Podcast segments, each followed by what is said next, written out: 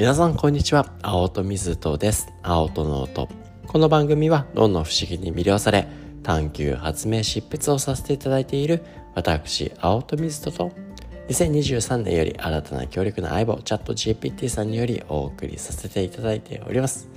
毎週火曜日は偉人探求チューズデイと題しまして偉人の方々の習慣や考え方行動を脳科学神経科学の観点から深め我々の実生活にどのように活かせそうかそのことをチャット GPT さんとディスカッションをし脳の観点というスパイスもちょっぴり加えてお届けさせていただいております。というわけでもうね14回目になりますかね。チャールズ・チャップリンさんをですね深めさせていただいていて、まあ、彼もね喜劇王として、ね、大成功された方ですけど、まあ、幼少期から彼のこうね、あの自伝を紐解きながらどのような人生歩んできたのかなということをねずっと探求させていただいているんですけど、まあね、ちっちゃい時はもうほんと家庭もねかなり貧しい生活でお父さんもいなくなってお母さんもね苦しいながらも愛を持ってなんとか2人のね息子を育て上げるんですけどあまりにね自分を抑え込んで子供のためってばっかりやってたんで精神病を患わってしまって。ね、病院送りになってしまってもう子供たちだけもう中学生ぐらいになるくらいにはもうね子供たちだけでこう生活をするみたいなねあの生活をしていて、まあ、そのようなチャールズ・チャップリンさんがあの、まあ、ある程度ねこう兄と一緒にお金を稼げるようになってってそしてまあまさにこう思春期に差し掛かろうと言った時のお話を今日はねさせていただけたらなというふうに思うんですがテーマはですね失敗はプロテムプロセスじゃなくてプロテムプロテムって知ってますか？僕初めて聞いた言葉だったんですけど彼のねこう辞典の中から出てきた言葉なんで失敗はプロテムというね言葉いいなというふうに思ったんでご紹介させていただけたらなというねお話をする前にあの思春期どういうふうにねチャール・シャッペンさん捉捉えていたかね最初一節があるので読ませていただきますけどその頃私は思春期という不格好で難しい年頃を迎え10代の荒々しい感情の言いなりになっていた。無鉄砲さと仰々し振る舞いの崇拝者無双家で塞ぎや人生に激とすると同時にそこをとことん楽しみ精神はまださなぎの中にあるけれども時折ほとしばしるように成熟成熟さが突然顔を出すといった矛盾。それが私だった。この歪んだ鏡の迷宮の中では様々な野心が突然現れては消え私はそれらを常に追いかけていた。だが芸術という言葉が脳裏をよぎったり、私の声に加わったりしたことは一度もなかった。演劇はあくまでも生計を得る手段であり、それ以上の何者でもなかった。こんな模様と混乱の中で私は一人暮らしをしていた。この時期の私の人生には娼婦や不死だらな女が出入りし時折焼け酒を煽ることもあったがワインも女も歌にしても私の興味を長く引くことはなかった。本当に求めていたのはロマンスと冒険だったのだというわけでね、まあ、いかにも思春期という感じでもこうねいろんな感情感情のままにねあの息でまあねアップンダウンはあったんでしょうけどまあけどねチャー・ジャープレーズそれをねとことん楽しむと。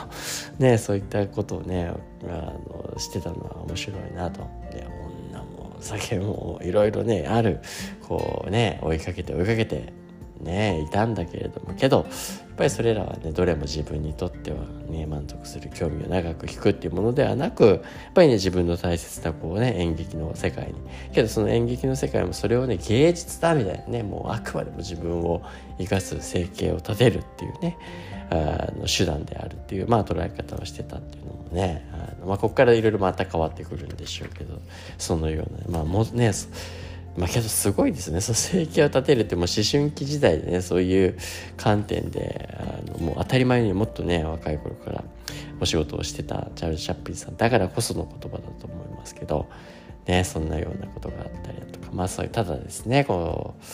ねえチャールズ・チャップリンさんもねまた一回こう結構自分でお金稼げるようになってでねお兄さんとも一緒に力を合わせてでまあね一人で生活したりいろいろしてたわけなんですけど、まあ、そういったチャールズ・チャップリンさんってずっとうまくいくわけではなくてまたこの思春期ぐらいになっていろいろトライしては失敗するんですよね。寄せ芸人みたいなねことをやってみるんですけどもやったらね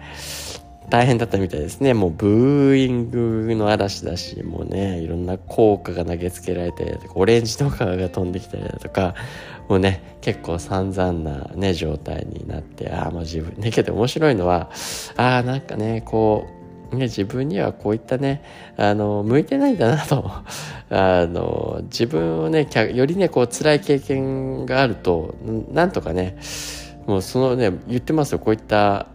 ね、演劇やっちゃうともう恐怖のようなね 経験であったと。だからもう投げつけられたそのね演劇終わった後はもうね決勝だけ落としたらもうバーッとねもう自分の台本とかもね持ち帰らずその場に逃げ帰るように帰るみたいなね感じ。でその晩のね恐怖は記憶から消そうとも伝めたものもなかなかね消えなくて私の自信はね消えないね傷を残すことになると。まあそれでもねその辛い経験によって得た教訓もあったよと。それはね自分をより客観的に見られるようになったと。私はね寄せ芸人には向いてないと。でこう観客を虜にしてね沸かせるようなああの慣れ慣れしさがないのだと。そこで私はね自分のね性格喜劇のね役者であるとね考えることを自分でね自らね慰めることにしたよみたいな感じで。まあねいろんな挫折をしてはあこれ自分に向いてないこれはこうやなんやってね自分でポジティブにこうね励ますあたりがねいや普通できそうで結構できないことなんじゃないかなみたいなね。であとはね寸劇みたいなこともねあの試してみて、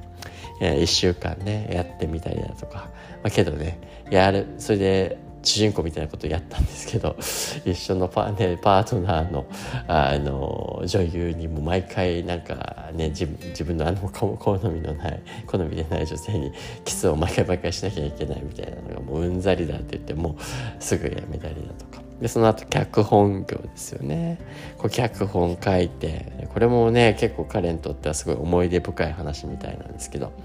書いて脚本書いてこれでねあの仕事取り付けて演劇をやるってなったんですけどでねだからメンバー集めてやってるんですけどある時その劇団あの劇場のところから「あのごめんなさいやっぱやんなくていいです」って言われて。えー、けど仲間も集めちゃったしみんなね無料でこうやるまで準備してくれてたのにどうしてみんなに伝えてまたね思春期になるぐらいの年齢ですからね。ごめんなさいなんて言えないって泣きながらねあのお兄ちゃんに相談するみたいなねエピソードがあったり。まあそんな風にしてねいろいろ苦労苦労をねしてまあそんなねあのね体験いろんな失敗だ挫折があるんですけどこんな風に言ってるんですね。フォレスターズミュージックホールの失敗。まあこれがねまさにねなかなか脚本書いてやれなかったやつですね。やることなすこと全てが散々な結果に終わったと。それでも楽観主義の最も素晴らしい要素は若さである。というのも若者は彼のことですね逆境はプロテムなものであるに過ぎず不運続きという状況は貧困法制な生き方と同じくらい信じがたいものであることを本能的に知っているからだ両方とも必ず潮目が変わるっていうふうにおっしゃってるんですね。キーワードプロテム出ましたね。どういう意味だったんでしょうか。楽観主義の最も素晴らしい要素は若さであるというのはというのも若者は逆境はプロテムなものであるに過ぎず不運続きという状況はね続かないよっていうふうに言ってるんですよね。プロテムこれ一時的な逆境とか失敗はプロテムっていうふうにね彼捉えてるんですよね。ねそういったものはもう長続きしないと、ね、一時的なものであるとこの客観視ってやっぱ失敗しちゃったり逆があるともうそこに、ずっといるんじゃないかってなりやすいからこそ